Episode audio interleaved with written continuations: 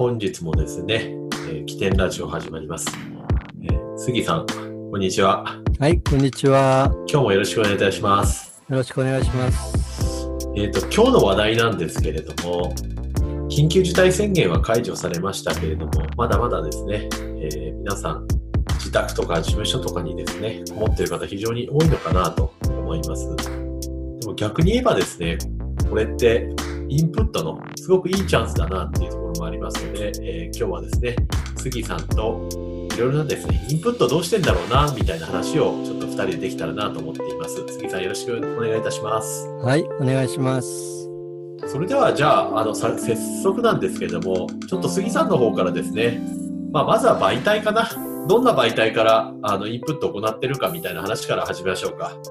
えっ、と、まあ、インプットで、やっぱり一番多いのが本かなと思ってはあます。はい、はい。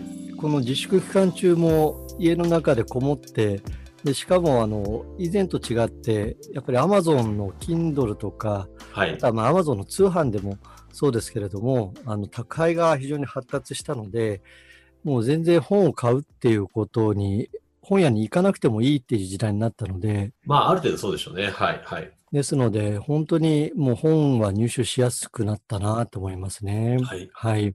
で、あとは、えっと、まあ、あの、パソコンとネットがあるので、やっぱりあの、インターネットから情報収集をしたりとかしてますね。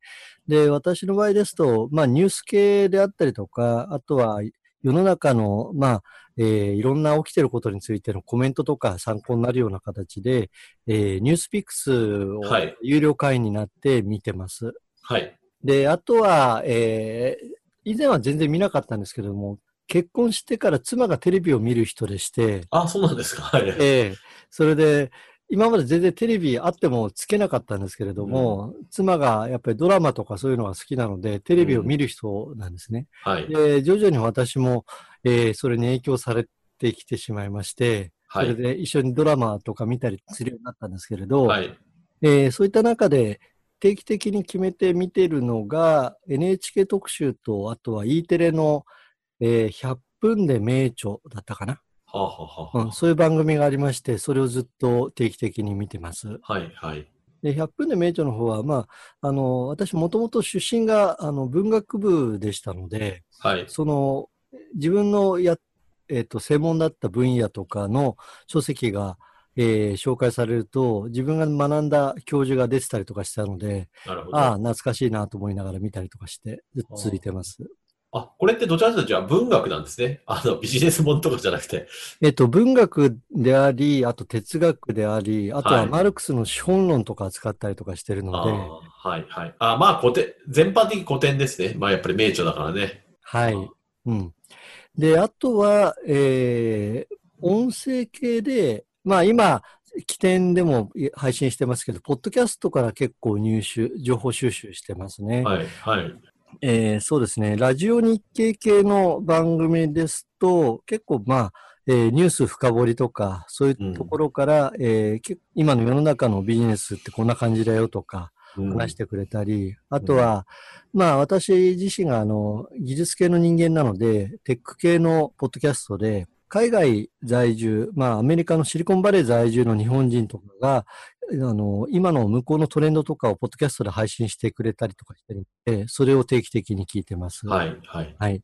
で、あとは、まあ、えー私自身もそうですし、たーちゃんも所属してますけれども、シェアブレインビジネススクールとか、はい。そういったコミュニティでの、えーセミナーとか講座の、えー学学びですね。はい。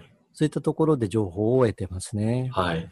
まあ、あの、自分のことも申し上げると、あんまりす、私も杉さんと変わらないんですけど、テレビは、テレビとネットは、まあネットはまあ見ますけど、なんかインプットというよりはネットは情報収、もう完全な目的があって情報収集。なんとなく、あの、ネットを見て情報収集っていうのは私はしないですね。はい。うん。もうこれを調べたいと言って、まあ、ググると。まあそういうケースが多いところはちょっと違いますかね。うん。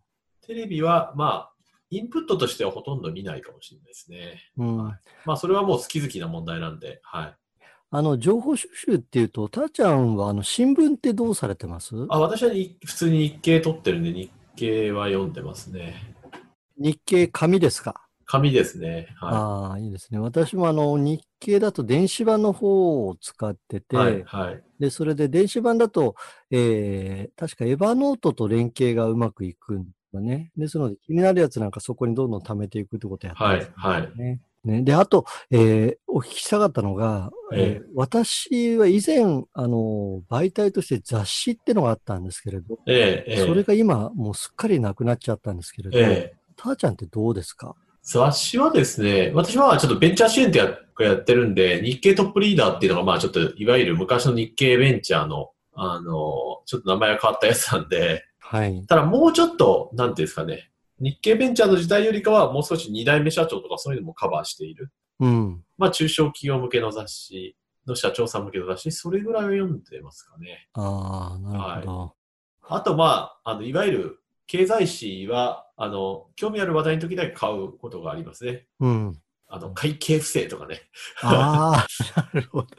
まあ、あんまり実は読むと大したこと書いてないんですけど、ああの、そういうのとか、あと、はいまあ、年金問題だったりね、なんかまあ、そういうような、ちょっと、ほら、ダイヤモンドとか、ああいう、うん。ハーバードビジネスレビューとかね、なんか興味あるものがあると、たまに見るみたいな。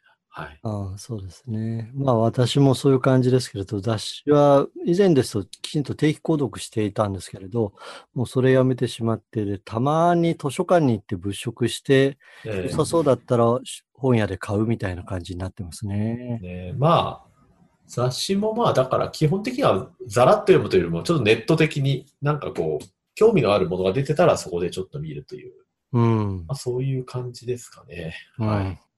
まあ、か数が多すぎてね、もう、ちょっとやってられないっていう感じはするんですよね。そうですはい。ね。はい。うん。ただ、杉さん、あの、やっぱりこう悩みはですね、インやっぱり読んだ、読んだり見たりしただけではどんどんスカスカ抜けてってしまうっていうところがやっぱりあって、うん。まあ、これをどう整理するとか理解するとか自分のものにしていくかっていうところがちょっと、あの、ポイントだと思うんですけど、杉さんなんかはどうしてます？えーっと、私は、えーまあこれ学生時代からの癖でして、本はあの読みながらいつも重要な箇所なんかずっと線を引いたりとかしてえやってます。要は書き込み型ですはい、ね。はい。はいで、それで一通り読んだ後、その重要な箇所で、えーもう一度読み直してみて、えーそれで、さらにもう、そこの時点で重要と思ったら付箋を立てて、で、あとは、後から検索しやすいように、エヴァノートの方に入力してますね。ああ、はい、はい。で、あとは、まあ、ネット関係は先ほど日経新聞でエヴァノートへ込むって言ってましたけれど、まあ、日経以外に他のサイトなんかもコピーペーストでエヴァノートはい。やってますし、えあとはテレビは基本リアルタイムでは見れないので、ーはい。録画で見ていて、で、それで、まあ、これいらないなと思ったら消していって、ええ必要なやつだけ溜め込んでいくみたいな感じにしてます。はい。あとは、まあ、ポッドキャスト系は、まあ、エピソード保存してればいいだけですし、結構、やっぱりもう、ネットと、あとはアプリの発達で、その辺の整理っていうのはしやすくなったな。はい、はい。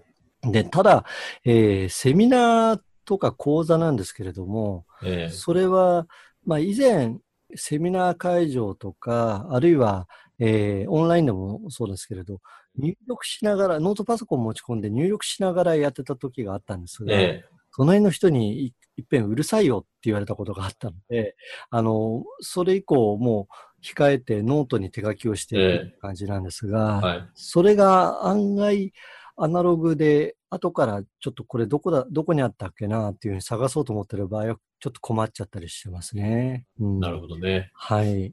まあ、こういう、ここら辺も僕は、ま、ほぼ杉さんとあんまり変わんないかな。まあ、ポッドキャストとかは聞き流してほとんど通らないっていうのと、エバーノートのコピーは僕も、あの、ネットで気になったやつをエバーノートにポコポコ放り込んでいくっていうのはちょっとありますね。うん。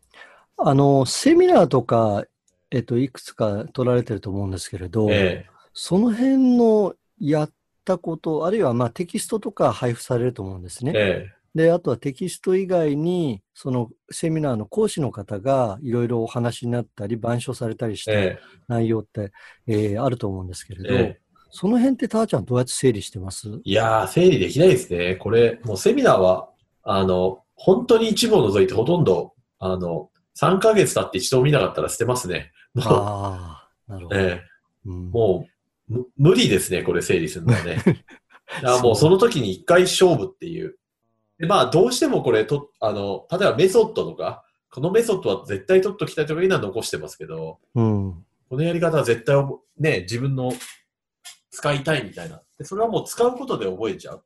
で、何度もこう使ってるうちに、もう自分のものになってしまったら捨てるみたいな、なんかそんな感じですかね。うん。えなんかそれをお聞きしてちょっと安心しました。ええあの、私もどうしようかって迷ってたんですけれども、結局、見つからなくても、まあ、なんとかなっちゃったりとかしてるので、ええで、その時に、あ、このことは覚えてるなっていう感じで、えー実践の場で、まあ、例えばお客さんのところに行って話す際なんかは、それをそのまま言ったりとかできるようになったので、はい。あの、そんなに、まあ、あの、ナーバスにならなくてもいいのかなっていう。はい、はい。ただまあ、あれですよね。とにかく、情報の海。まあ、よく言えばね、いろんな情報が取りやすい時代になってるんですけど、あの、やっぱり情報の海なんで、まあ、どうやってね、あの、もう、選択肢があまりにもありすぎてわからないっていうのがありますから、うんうん杉さんなんかはどうやって選んでます？選ばないともう、切りないでしょ、インプットも。いやー、本当にはいそうで、えええーもう、例えば、まあ、一番最初に申し上げたね、ニュースピックスなんかは、え非常にいろんな書籍とか、まあ、あとは、ニュースピックスの中で話されている方とかのええ。本の宣伝だったりとかもする場合もあったりとかするのでえ、え。非常にペースが速くて、ええ。で、一時期それを全部読もうと思って追ってたことがあったんですね。ええ。ですけれど、ものすごく疲弊してしまったので。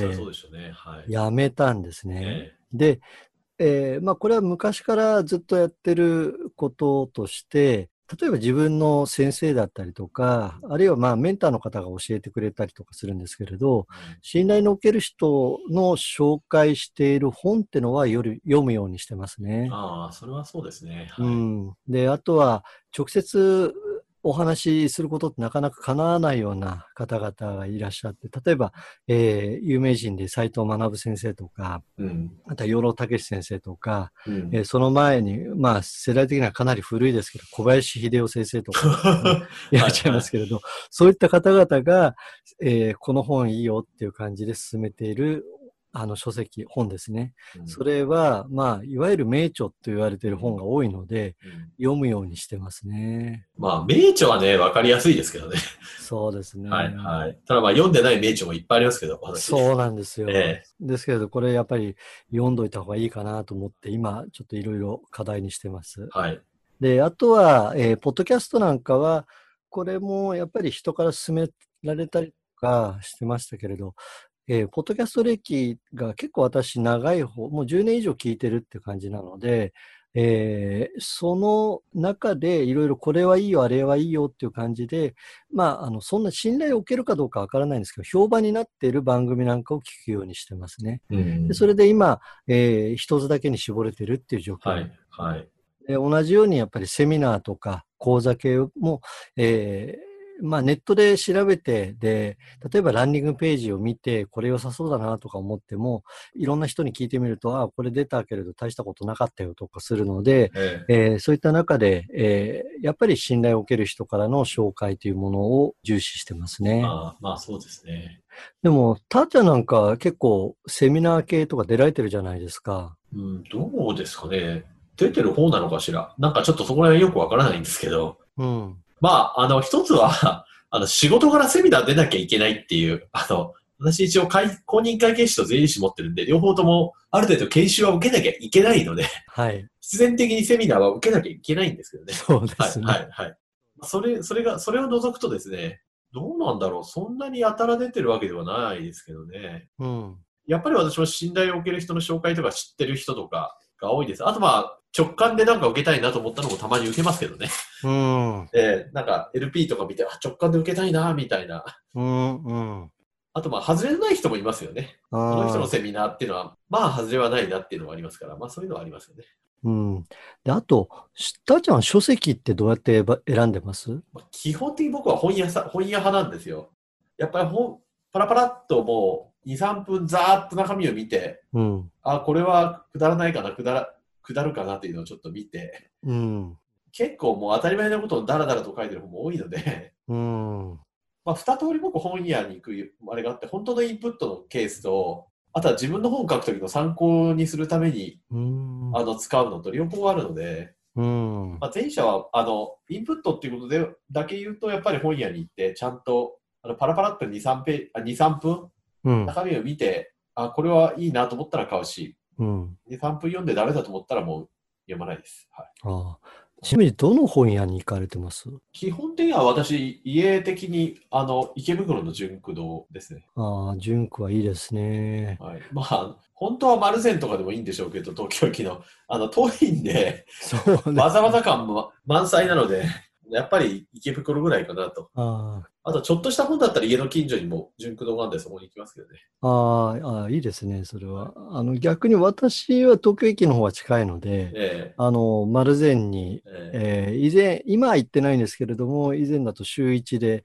ざっと1階のところ回って、そして出てくるみたいなことやってましたね。えで、で、それで、まあ、あの、目的の本を探しに行ったりとかするんですけれども、まあ、以前別のポッドキャストでも話しましたけれど、やっぱりあの本屋に行くと出会いってのがあるなそうですね。感じてますんで、やっぱ本屋っていうのは大切だなと思いますね。なんか一種のナンパみたいなところありますからね。ね あの、ナンパっていうのは本当にするわけじゃなくて、本をナンパするというかね。出会い、出会いを、思わぬ出会いをするみたいな。確かにそうですね。ははいい、はい、はいで、まあ、あとは、えっ、と、以前ちょっと雑誌を撮ってた理由として、はい。雑誌で、まあ、雑誌のタイトルは1個なんですけれども、中に扱ってる、まあ、テーマとか特集って毎回違うじゃないですか。はい。はい。うんで、それを定期的にやることで、分野に偏りがなくなるなっていう感覚があったので、それをやってたんですけれど、ただ今ちょっと雑誌も、あの、あんまりいい雑誌ってちょっと見つからなくなっちゃったので、え今それをテレビでやってるって感じでしょうあかね。はいうん、ですので、あの、NHK 特集なんかいろんな分野をやってくれるので、ええそれをあの見ていると、あ世の中こんな流れなんだなってのを大体把握できるかなと思いますね。まあ個人的にはなんか NHK 特集って昔の方が面白かった気がするんですけど、うん。なんかね、もうちょっとバラエティに富んでた気がするんですよ。経済から、あの、自然科学から。あなんか、意外と今の NHK 特集って、なんか割とタイムリー、よく言えばタイムリーな話題、うんうん。ある意味とちょっと目先な話題が多いなっていう気がちょっとしちゃうんですよね。まあ、たまにそうじゃないのもありますけど、昔のなんか地球大気候みたいなのとか、シルクロードとか、はいはい。あああいう、なんか、ああいうのもちょっと欲しいですよね。少し全然自分と縁のなさそうなところのものもちょっと、自治ネタとか経済ネタ、まあそれはそれで面白くて見るんですけど、うん、なんですけどそうですね。私もそれ、そういった意味でいくと、昔のあの、電子立国日本っていうシリーズがあって、はいはいはいそれは非常に夢中になってみましたね。はい。ただまあこう、杉さんでですね、えっ、と、何か工夫してることとかってあるんですかね？